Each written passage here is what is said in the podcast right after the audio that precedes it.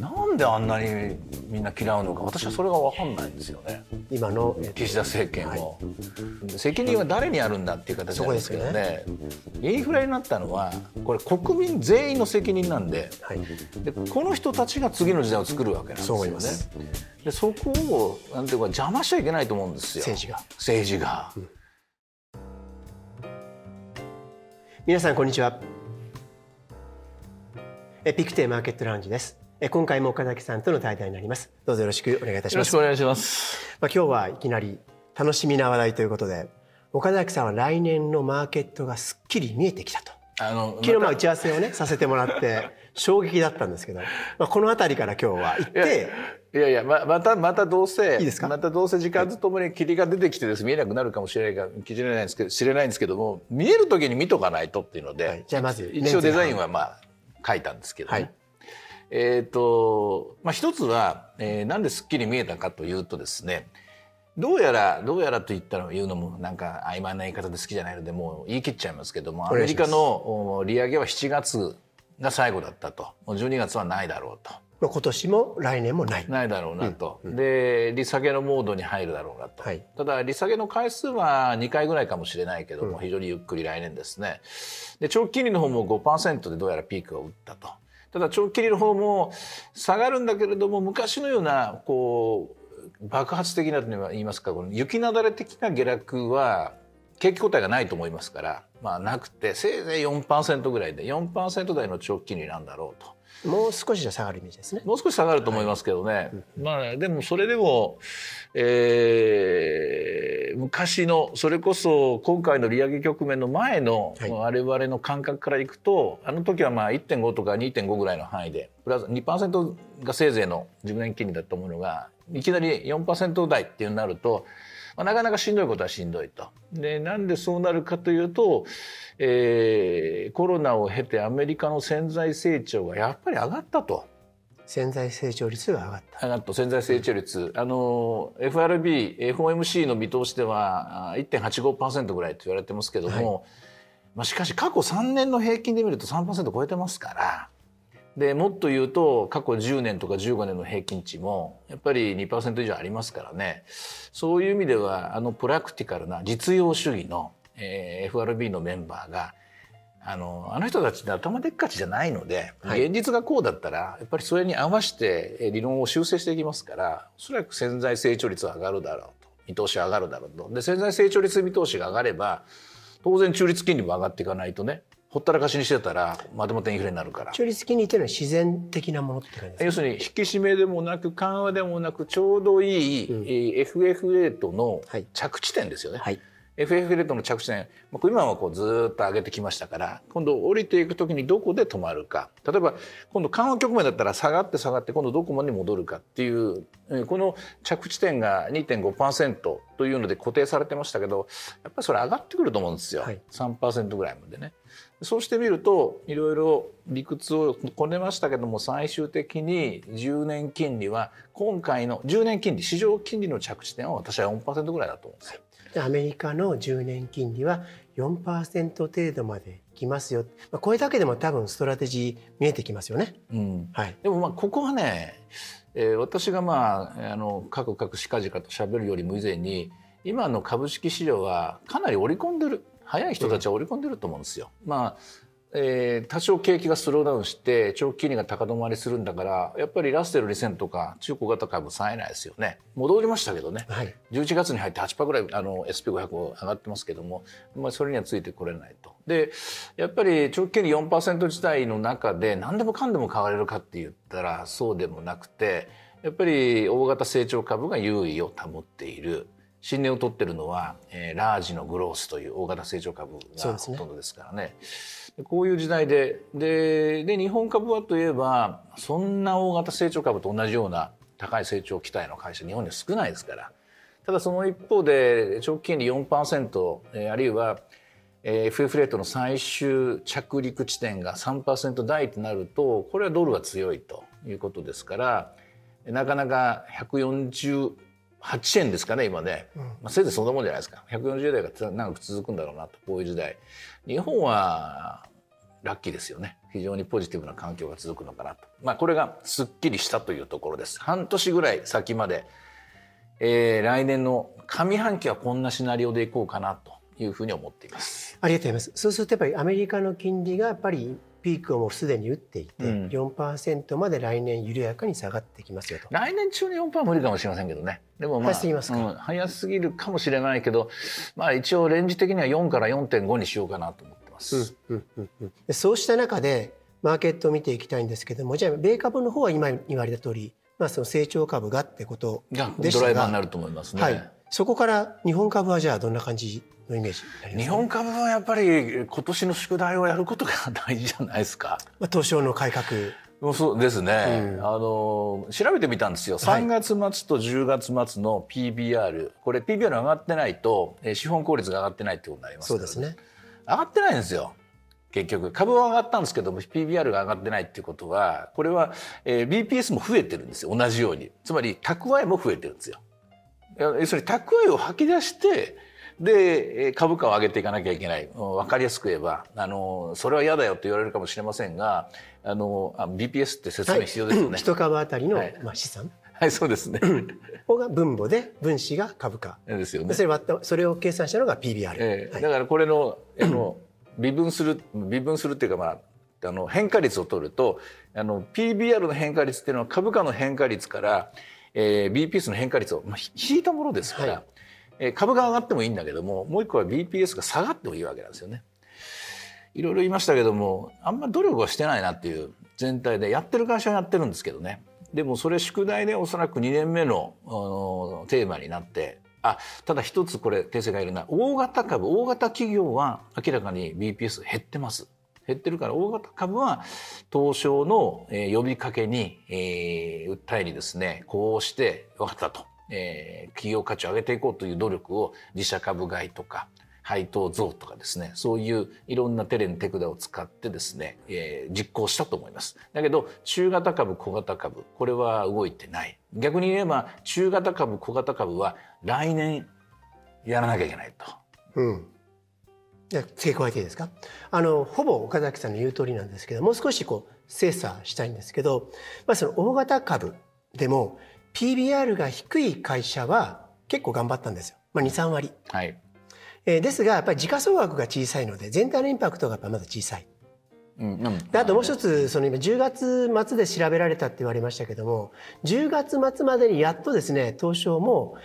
その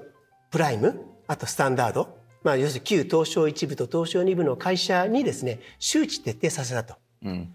要するに PBR が低い会社だけが対象じゃなくって、高い会社も資本効率を上げて株価を意識するんですよと。要は日本を代表している企業もさらに頑張れというのが、今回趣旨で。そして今回はその1月からですかね。1月からは毎月今どうなってるかをですね、公表していくと。いいですね。で、多分これ株主総会まで少なくとも第1弾来るでしょうから、そういった意味でやっぱり次の決算、4月から5月の決算の時、そして6月の株主総会に向けてやっぱ流れは来るので、私もやっぱり年前半までは他の状態がフラット横ばいであれば日本株自体がやっぱ上がっていく方向だなと思っているので、そこはだから同じだなと思いました。そうです。で、さっきのBPS が動いて、動いちゃったんだけど PBR が上がってないっていうのは一応ね、単純計算しましたから。だから単純計算、単純平均ということは、要するに大きいからとか小さいとか関係なく、全体で見ると平均値はですね、動いてないですよ。だからこれからだと思うんですよ。これからだということは、これから株が上がるはずなんですよ。だからこれから株が上がるはずだという、その一歩一歩の階段を上るようなスピードで日本株は上がっていくのだろうなというのが、すっきりした私のここから半年ぐらい先までの見通しです。でもそれが日本株のメインなシナリオというか見通しでしょうね。もちろんそれが見通しというかコアの見通しなんですけども、いろんな、他に何かいろんな事件が起きて、事件が起きそうな2024年ですから、タイトル選挙もありますから、いろいろあるんでしょうけども、基本路線は見えたかなという気がします。今そこにさらに付け加えて岡崎さんに聞いていきたいんですけど、株価を上げる経営、資本効率を上げる経営ってことは、結局ですね、じゃがぶ買いと配当、まあお金が余ってたらしょうがないですけども、これだけ返すっていうこと自体がもう上場している意味があるのかどうか、もしくはもう上場をやめることですよ。という意味でさっき MBO で大正製薬とかベネステとかリボビタン D、 あとベネステ、ね、この2つもですね、はい、まあ上場廃止を選んだと。そうですね、まあこの行動はどう評価されますか？いや当然、おいおいおい俺たちも何かしなきゃいけないぞとそばそばしている経営者も多いでしょうし、シミュレーションぐらいはしてるじゃないですか。今の時代は逆に言うと自分たちは何をしようとしてるのか、最近パナソニックに代表されるように、はい、不採算部門とかこう切り捨てるとかですね、もうこれ非常に活発になってきましたよね。そうですね。でこういう行動全てが最終的にはこれ株主のための行動ですからね。いよいよそれが2024年は加速するだろうなと。株価は、あんまり私はその何万円とか何十万とか言う人もいますけど、それってどういう計算なのかよく分かんないですけど、とりあえず 10% ぐらいは株価はここから上がっていくんじゃないかなと思って先の半年見てますけどね。今その半年だと分かりません。ただ来年年末ぐらいまで見ると、証券会社中心にストラテジストの方々はやっぱり4万円っていう声が結構聞こえてくるんですけど、今回岡崎さん半年ってことですけども、この見方ってどうでしょうか？4万円は、出すのは勝手なんでロジックがあれば、はい、もっともなこと言ってるなと言うならそれはそれでいいんですけど、はい、見たことないですけど、まだ見てないですけども、なんでかというとやっぱり大統領選挙あるじゃないですか。で、例えば2020年にバイデン大統領選ばれましたけど、私は反論されるのを恐れずに言うと。はい、コロナがなかったらトランプもう一回再選したと思うんですよ、結局。はい、で2016年もヒラリー・クリントンが負けましたけども、はい、それ前までクリントンが勝つとみんな思ってたらどんでん返しがあって、でやっぱりそのトランプの人気っていうのはやっぱりちょっと我々には理解できない、少なくとも私は理解できない、私は理解できないものってすごい怖いんでですね怖いので。だから、上半期まで予想して下半期は、もう一度考え直そうと思ってるんですよ。でその先ほどのコロナの話もそうですけども、何か天変地異じゃないですけども、何か外部的な予期せぬ形がないと簡単にはトランプ大統領が不利になる状況っていうのは生まれにくいと思うんですよね。それは予想できないですから。ということはこれは大統領選挙が11月ですから、その3ヶ月前ぐらいからはちょっと油断できないぞみたいなモードになるのかなと。その前までに何らかの力が働いて、で、我々にとって無難なその予期せぬ出来事がないような形になってくれれば一番いいんですけども、でそういう断りから言い訳をいっぱいして、とりあえず半年間すっきり見えたというのが今日の説明です。そういう意味で半年間すっきりっていうのはすごく分かりやすくて、私もやっぱり今そのアメリカの大統領選挙という政治に加えて、その今ある、どうでしょう、地政学的リスク、台湾のね大統領選挙も1月ありますからね。っていうので、そういった面でやっぱり不透明な部分があるので、ここってなかなかやっぱりエコノミストとかアナリストとかストラテジストも織り込みづらいですよね、一般の方は。私は結構織り込むタイプなんですけど。そうなんですよ、やんなきゃいけないんですよ。なのでなかなか難しいので、相場の話語ってんだから、はい、売るのか買うのかはっきり言わないと意味ないですよね言わなきゃ意味ない。まずそれがどう勝つのか負けるのか、その時どうなのかから多分組み立てないと本当は納得、多分個人の方しないですよね。そうなんですよ。だから正直バイデン大統領再選するシナリオは割と立てれると、作るんですけど、トランプ勝ったら何やんのかなっていうのがね分かんないので。だから半年後のところはもうちょっと近づいてからだし、で、その前の台湾の、選挙も1月ですね。1月も、はい、結局今の野党の方ですよね。こちらの方がバラとこう崩れちゃってるので、本杯の郭さんは降りたみたいですけどね。そうですね。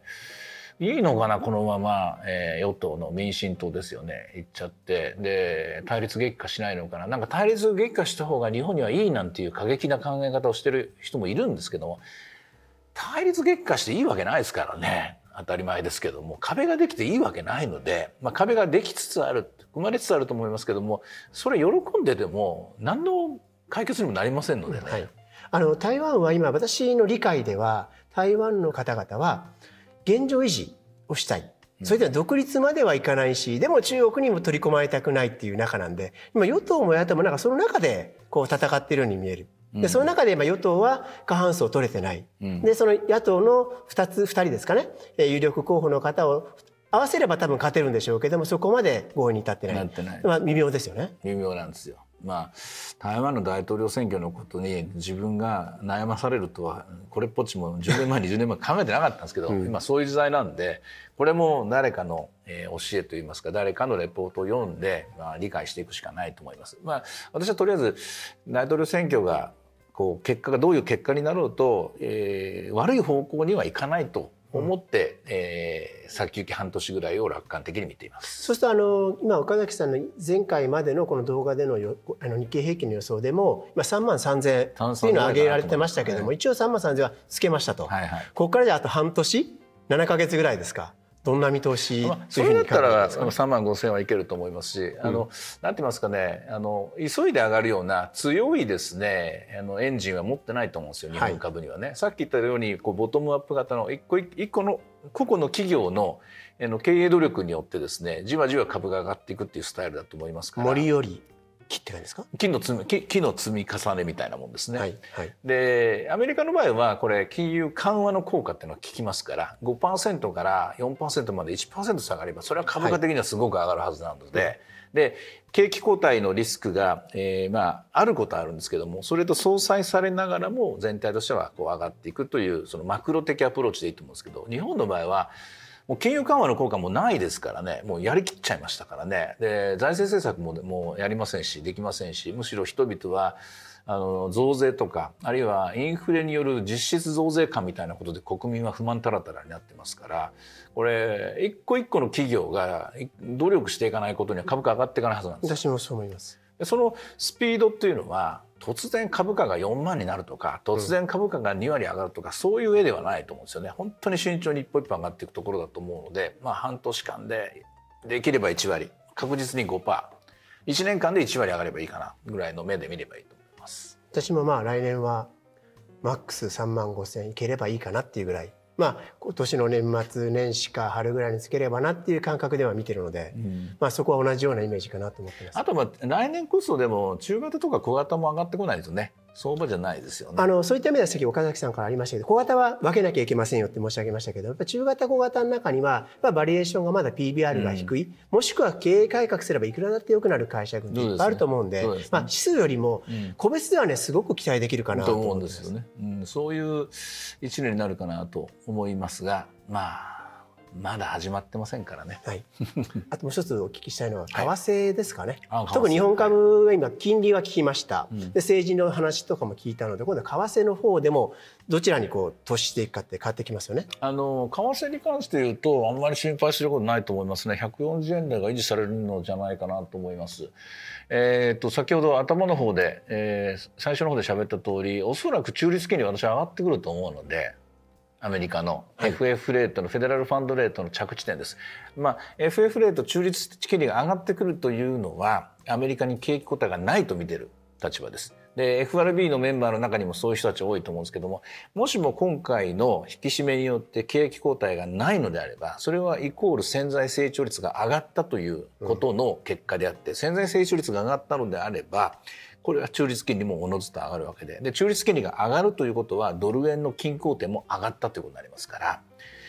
そういう意味ではもう120円台には戻らない絵で、130円台のリスクも日本銀行がいきなり金利を上げることは考えにくいと思うので、おそらくマイナス金利の解除をしたまま1年ぐらいは引っ張ると思いますので、来年も140円台で維持する、下手すると3年後ね140円ぐらいで続く可能性もありますし、でさっき中立金利にこだわってるのは、中立金利っていうのは着地点なので、はい、長期的に見て3から 3.5 ぐらいの FF レート水準が維持される一方で、日本が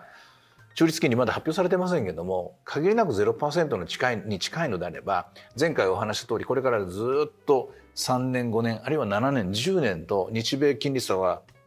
それだけの幅を続くわけですから、そうすると外国人投資家は日本の債券を買ってもたとえ 0.7% しか投資できなくても、金利差例えば今みたいに 5% 以上あればヘッジをかければ 5.7 になりますし、 4% なら 4.7 だし、3% まで落ちたとしても 3.7 出ますから、やっぱり日本に投資する意味がありますよね。彼らから見ては魅力的だということですね。ということは日本の株も債券も不動産も投資価値があるということで、十分価格、資産価格は安定してくる。逆に日本人はというと、これヘッジをするとコストが出ますから。日本人はまあ何もヘッジかけないでストレートにですね、外国株あるいは外国債券、特に外国債券が魅力でしょうね。お金が流れていく時代だと思いますね。お金がこういう形で行き交うと、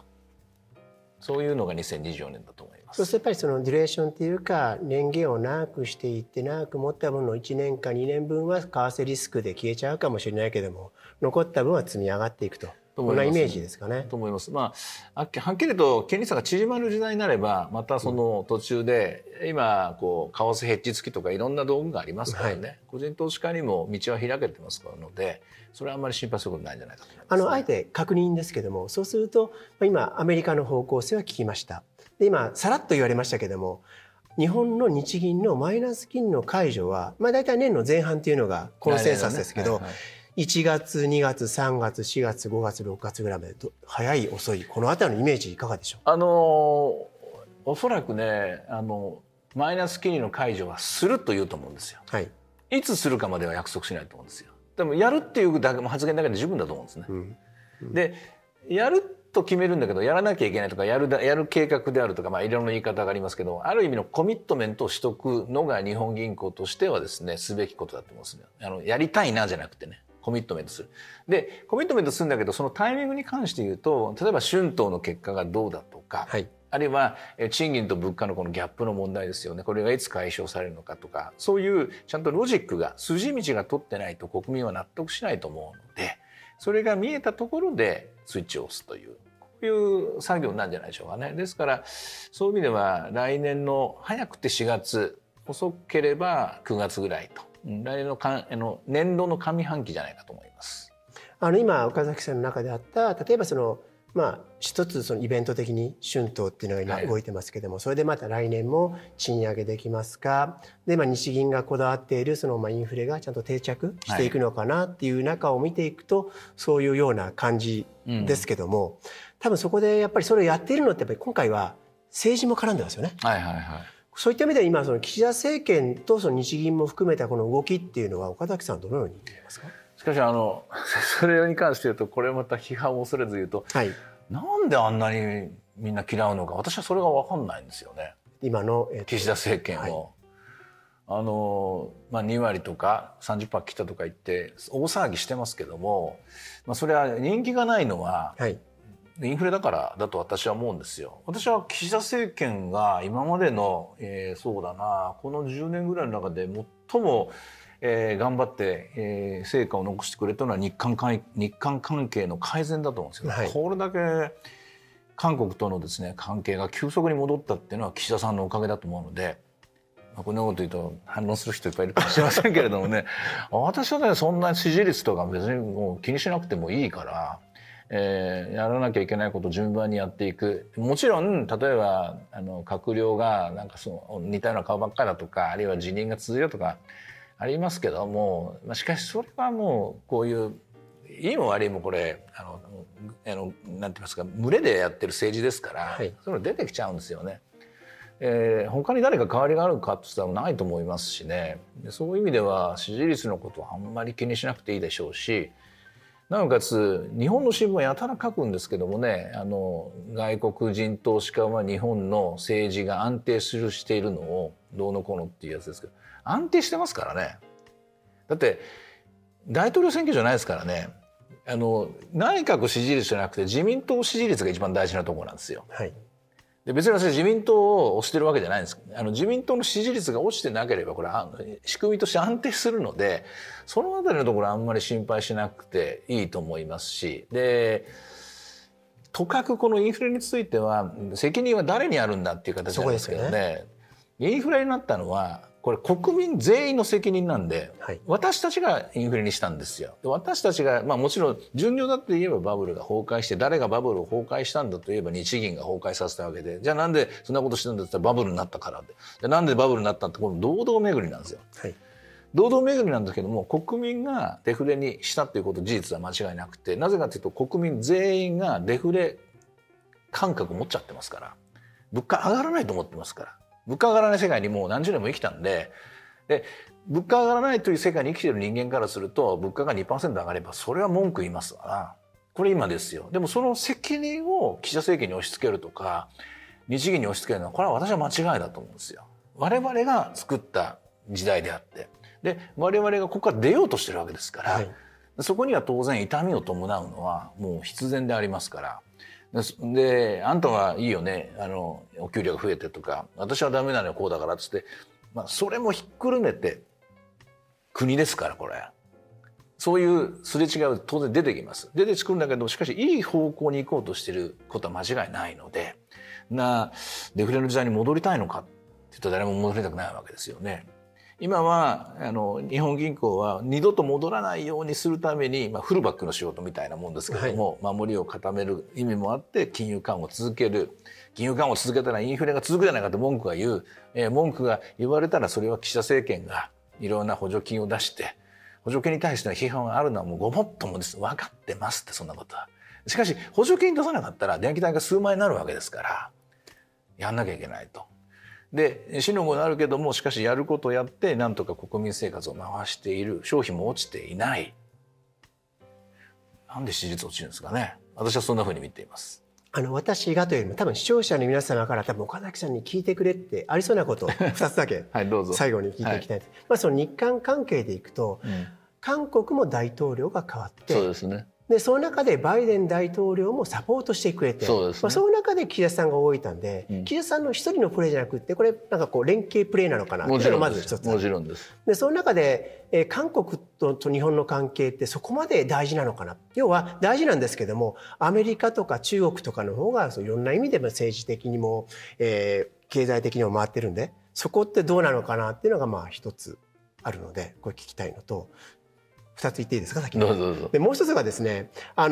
きのインフレの話、はい、我々の責任だ、僕もそう思いますけども、アメリカのインフレって例えばウエイトでいくと家賃だったりね、はい、そういうものが多いですけど、日本ってなんか食品とかね、そっちのウエイトの方が高いじゃないですか。でアメリカは家賃とかで上がってる、日本は食品で上がってる。で食品中身見ていくと何ですかっていうと、やっぱ為替で、要するに今パスタとか、はい、あと何ですか、パンとか、要するに小麦とか、そうやって輸入してくるような食品が上がってるんで、生活厳しいから何とかしてくれっていうのが不満がいってるようにも思うんですけど、はい、この辺り最後スパッと整理いただけたら嬉しいなと思いますがスパッとできるかどうかわからないですけどまず日韓関係に言うと、はい、もちろん対中国の問題があったりとか、はい、あるいはその、日米韓という3つでそこに台湾が組み合わせたりして仲良くやっていくことありますけれども、はい、しかしある意味一つの時代の趨勢ではないかなっていう気がするんですよ。私は本当はもともといろんな意味で対立とか嫌悪感があったりとか、そういうやたらとそういう風潮があった時代も見てますし、はい、で実際にその歴史を遡ればもう言い出しはきりないぐらいまたこれあるんだけれども、しかし今の若い人たちは明らかにお隣の国と仲良くしたいじゃないですか。結構日本の若者は韓国に憧れてるところ、憧れし、韓国のスターたちも好きだし、韓国の人たち日本は好きだし、はい、でこの人たちが次の時代を作るわけなんですよね。でそこをなんていうか邪魔しちゃいけないと思うんですよ、政治が、もう単純な理屈なんですよ。単純な理屈なんですけども、そこに利害があったりとか、勝った負けたが企業間であったりとか、はい、あるいはかつての太陽戦争の頃の話を引き合いにして、いろんな意見とかあったり、これ知ってるんだけども、若い人たちをこっちに行きたいんですよね。それを進めてあげないと時代は変わらない。そうでないと新しいなんて言いますかね、この建設的な未来になるわけなんで、非常に抽象的ないつものデータオリエンテッドな意見ではないんですけれども、はい、だって年齢層別見たら絶対若い人たちは上に行くほどですね、好きか嫌いかで好きが減っていくのにどんどん増えてる。でこうなっていって、これが普通になっていくと思うんですよね。だから非常に抽象的でなんか曖昧な言い方ですけど、私はそれが時代だと。よくわかりました。でこれも台湾についても同じだと。残念ながら中国については今この大きな政治的なですね対立があるので、そこまでは言い切れない。でこのまま順調にいって経済的にお互いに反映していくのが一番いい、これが最初の答え。はい、2つ目のインフレについては、はい、食料品であるならばこれは一過性で終わると、うん、終わると思います。食料品であるならば申し訳ないなと、今年はすまなかったというので終わらせるしかないですよ、はい、うん、それでもう来年はここで一旦止まるという上で、で同時に例えば外食産業も、はい、なんか一回例えば外食産業の価格が上昇するというのでいろんな外食産業ビジネスが落ちるんじゃないかと思われましたけど、はい、結局戻ってきたじゃないですか。いろんな手を変え品を変えしてですね、でまああと質的な向上とかで、それからいつの間にかですけどもラーメンを食べてもおそばを食べても 1,000 円以上の値段に我々慣れてきたじゃないですか。こんなもんだと思うんですよ。なりました。だと思うんですよ。もちろんあと私もなんだかんだ言いながらワンコインが懐かしいとか、はい、で単純にまあコンビニ行っておにぎり1個で今日済ましたり、そういう割と質素な生活も好きですけれども、しかし食品に関して言うとこれ毎日食べるもんですから、毎日のものですからね、やっぱり慣れていく、つまり時間こそが一番の解決方法だと思うんですよ。日本のインフレについてもこれ前年比で見てますから収まるところに収まってくる。ただしゼロにはなっちゃいけないと、マイナスに二度としない、これがポイントであって 2% という目標に向かって動いている。難しいですよ、矛盾もいっぱいありますけども、この一番大事なところは国民のこのインフレ期待ってやつですね。インフレに対する気構えみたいなもの、これができるのに完成するのにもうあと1年2年はかかるだろうな。その間は生みの苦しみといいますか、いろんな痛みがあって、その間は誰が担当しても内閣総理大臣はまあ批判されるでしょうね。覚悟の上でやっていかなきゃいけないということだと思います。ありがとうございました。今日はかなり深い話をいただいたり次回その続きを最初こんな話じゃなかったんだけど、今日は、はい、すっきりした話をしようと思って、いやかなり長期的に半年間のすっきりと疑問点も消えたような感じがしますね。所詮半年ぐらいの話ですよ。またクラクラしてですね、また、はい、すいません間違えましたって言わなきゃいけない局面も来るかもしれないですけども、今はそんな風に来年を見ています。ありがとうございます。今月は非常にすっきりしましたので、来月もすっきりとよろしくお願いいたします。よろしくお願いします。ありがとうございました。今日の対談いかがでしたでしょうか。岡崎さんからは今日はすっきりというキーワードで、年前半を占っていただきましたけども、やはりですね来年は私から見ると政治の年、岡崎さんがその年後半が見えないと言ったのはやはり11月のアメリカの大統領選挙、少し今日の番組の中に出てきましたけども1月には台湾の総統選挙もあると。で当然ながら日本についても秋までには解散総選挙もあるかもしれないということで、特に今回はその政治という中で動きながらマーケット、株式、債券市場を見ていくということになると思います。でそうした中今後ともですね政治も踏まえながらマーケットをですねしっかり見ていきたいと思います。ぜひコメントをお寄せください。次回マーケットラウンジでお会いしましょう。